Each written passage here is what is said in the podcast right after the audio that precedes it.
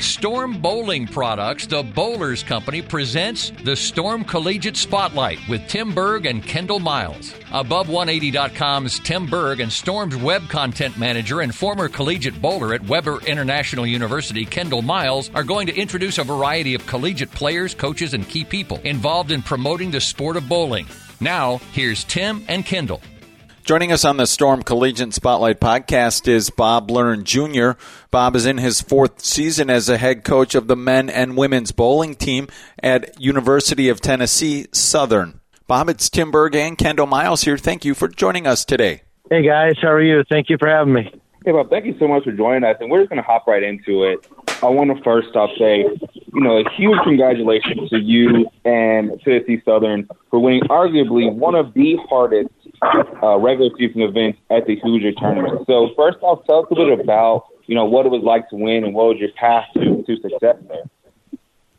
Well, I mean, it's like winning the U.S. Open for college. Uh, so you know it's going to be tough. There's three different patterns. One of those patterns is going to be a take away from the U.S. Open, and sure enough, uh, that was the final pattern again this year. Um, as far as it goes, it's really a mentality. Kids know it's going to be tough. Uh, you know, the emphasis is on filling frames, and certainly it came down to that uh, when it when it came to the win. Um, it was who who would falter most. Uh, scores weren't high, so it was really a, a test of will.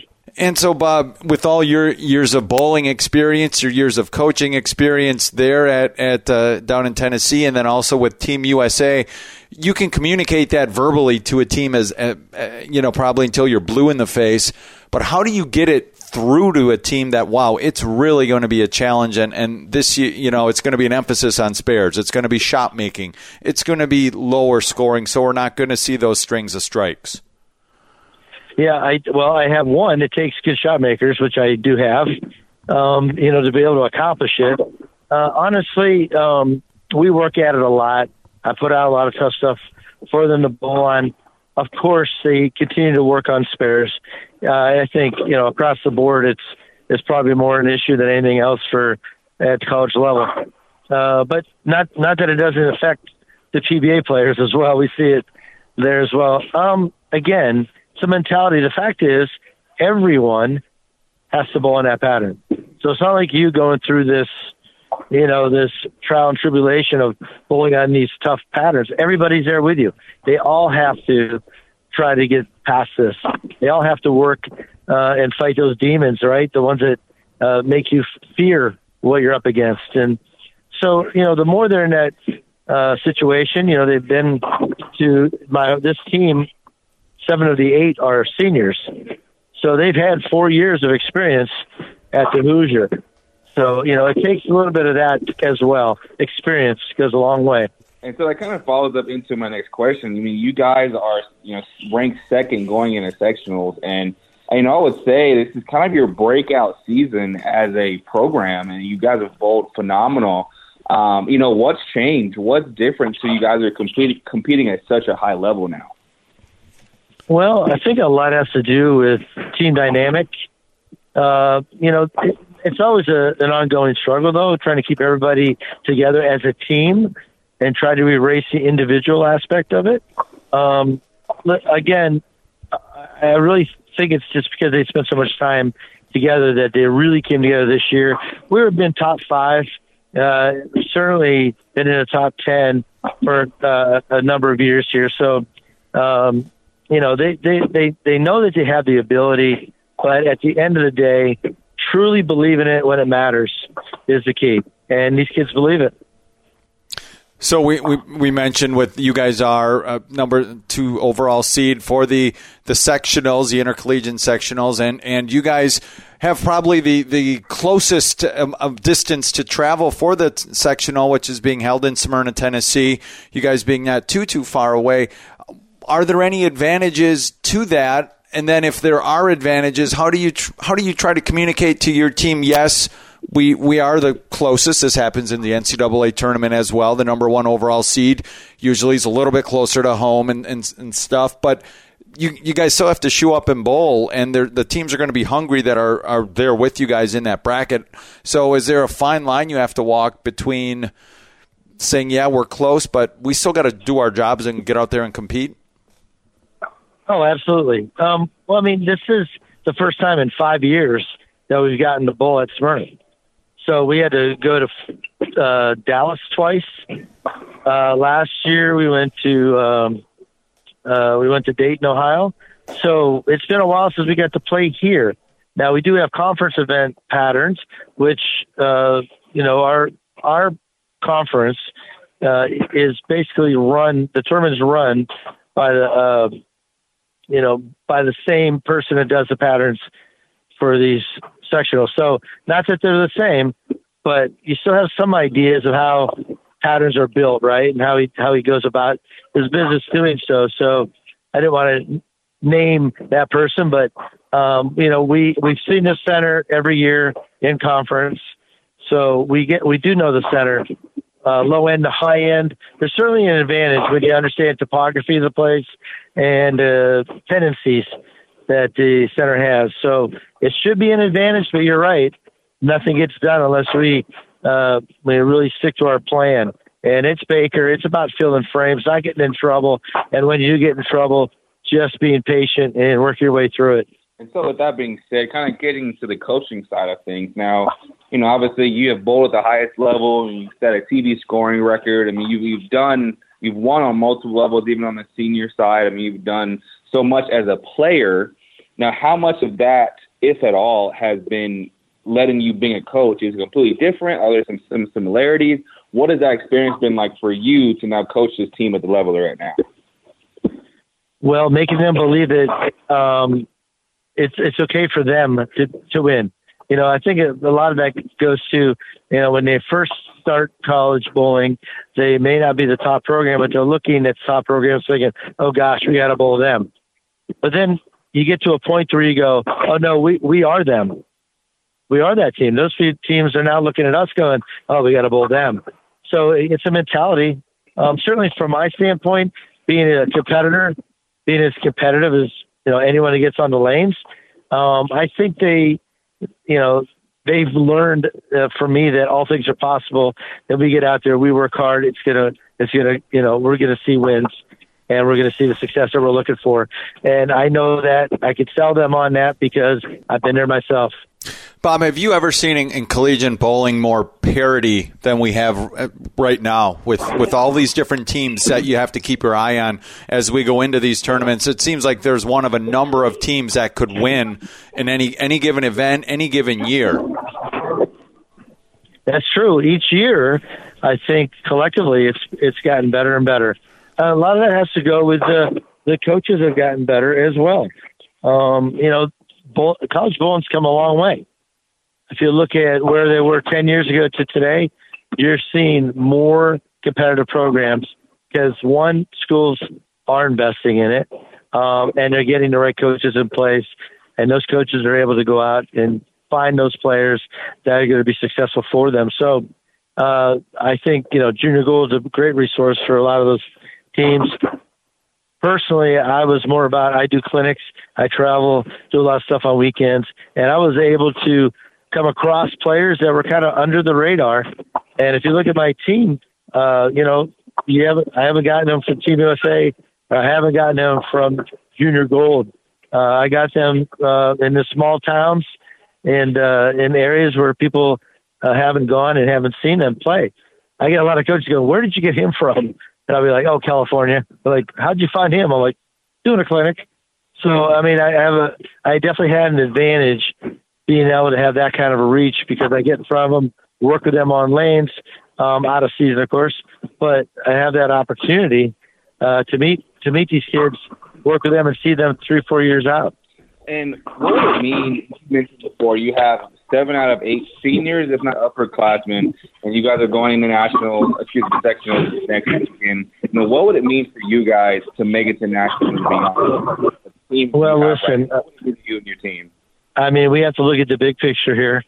Uh, as many people know now, the UT Southern program has been shuttered going into next season. So um, this is it for our program. And all these kids have bought into what we're doing here. And I know the guys have really stepped up. You know, they're they really want to, you know, go out big. They don't want to go out just, you know, kind of upset and worried about, you know, what's happening to the program. But they actually said, you know, we're here to win. That hasn't changed. And now I think they're even driven more uh, to make that happen. It's their last chance. And now they know it's the last chance. And uh, the kids are really stepped up. The girls uh, are are dealing with a little bit more of emotion with that.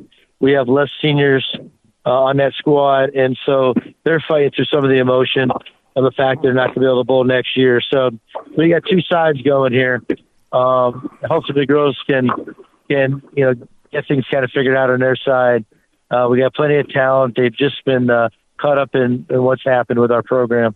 Um, so it would mean everything. It would mean everything for these kids. We get up here. We're not far from the school. Um, our AD will probably show up.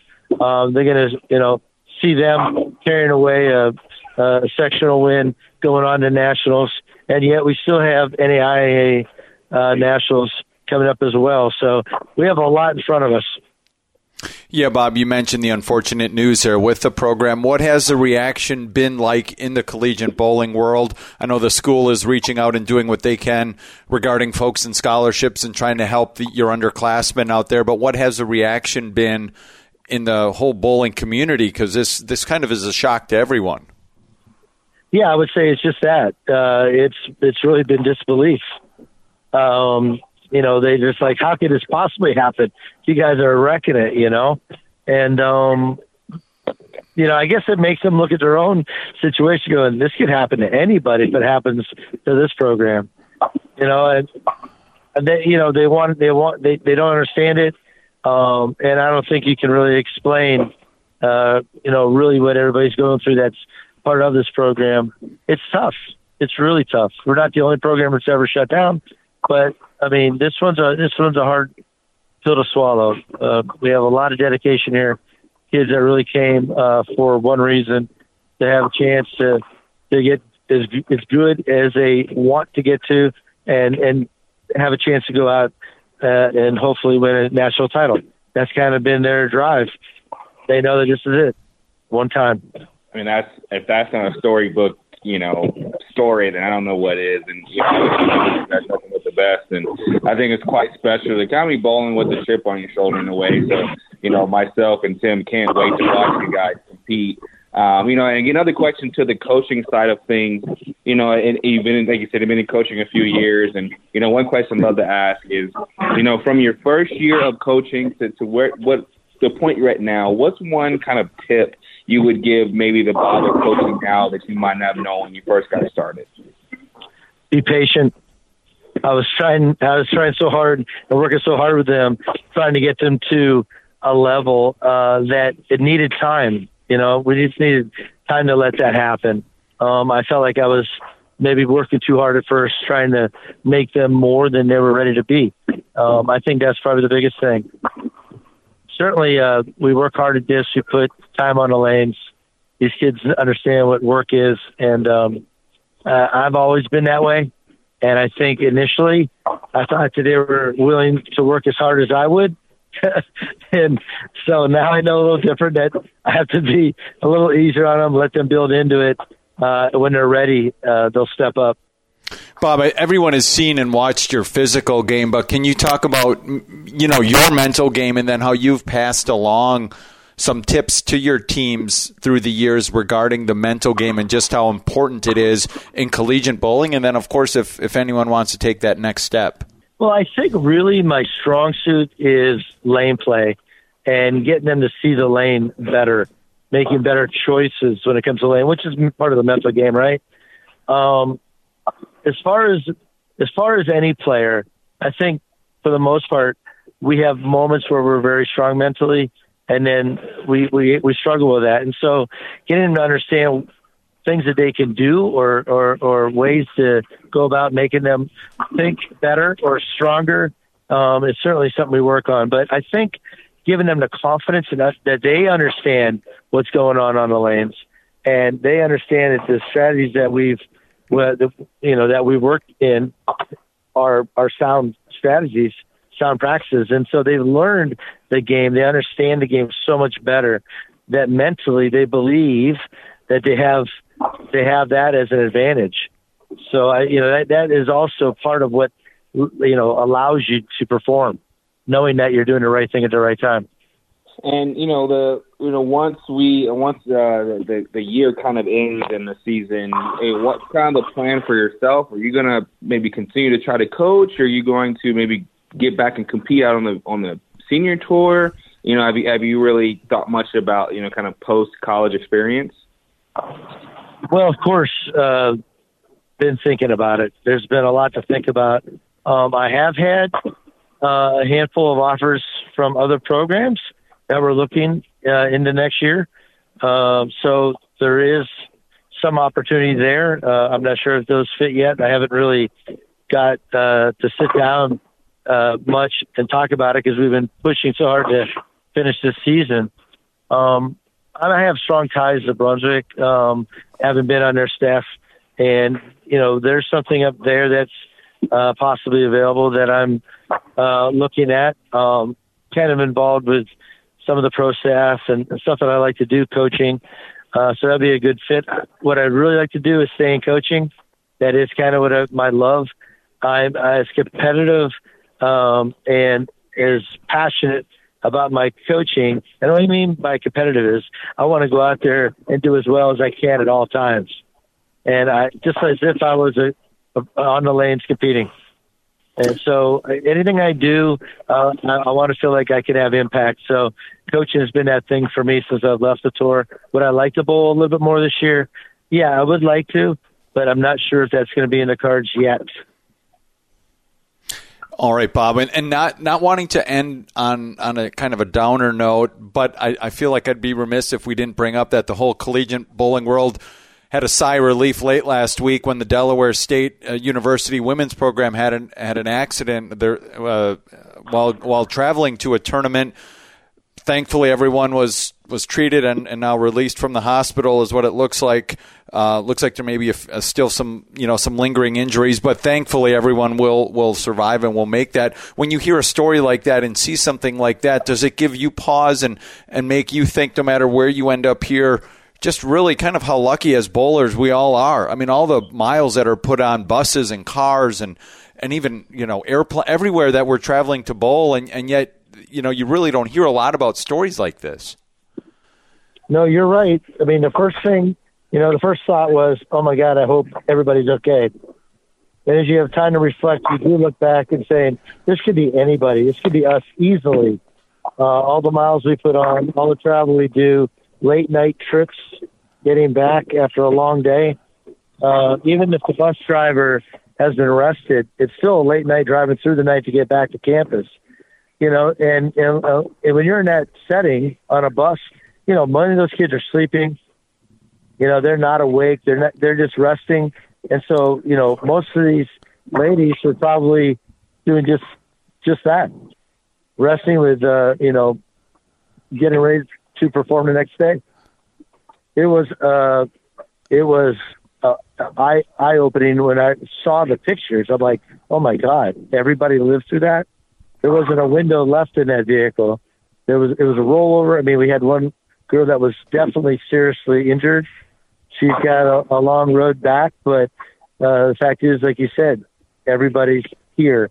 Everybody's alive. We can only pray that she heals and uh, we get back to it. We will most definitely keep her in our mind and prayers. And again, I want to, you know, it's been a it's been a long season. You got to bowl thousands of shots, and you know these last two tournaments are is what matters at all. We got sectionals and nationals, and on behalf of me and Tim, I want to truly wish you guys nothing but luck and success out there. And, and Bob, you're doing a great job with that program and those kids, and I really hope you guys are are able to find success at the top and, and make this uh, kind of last hurrah really really great for you guys.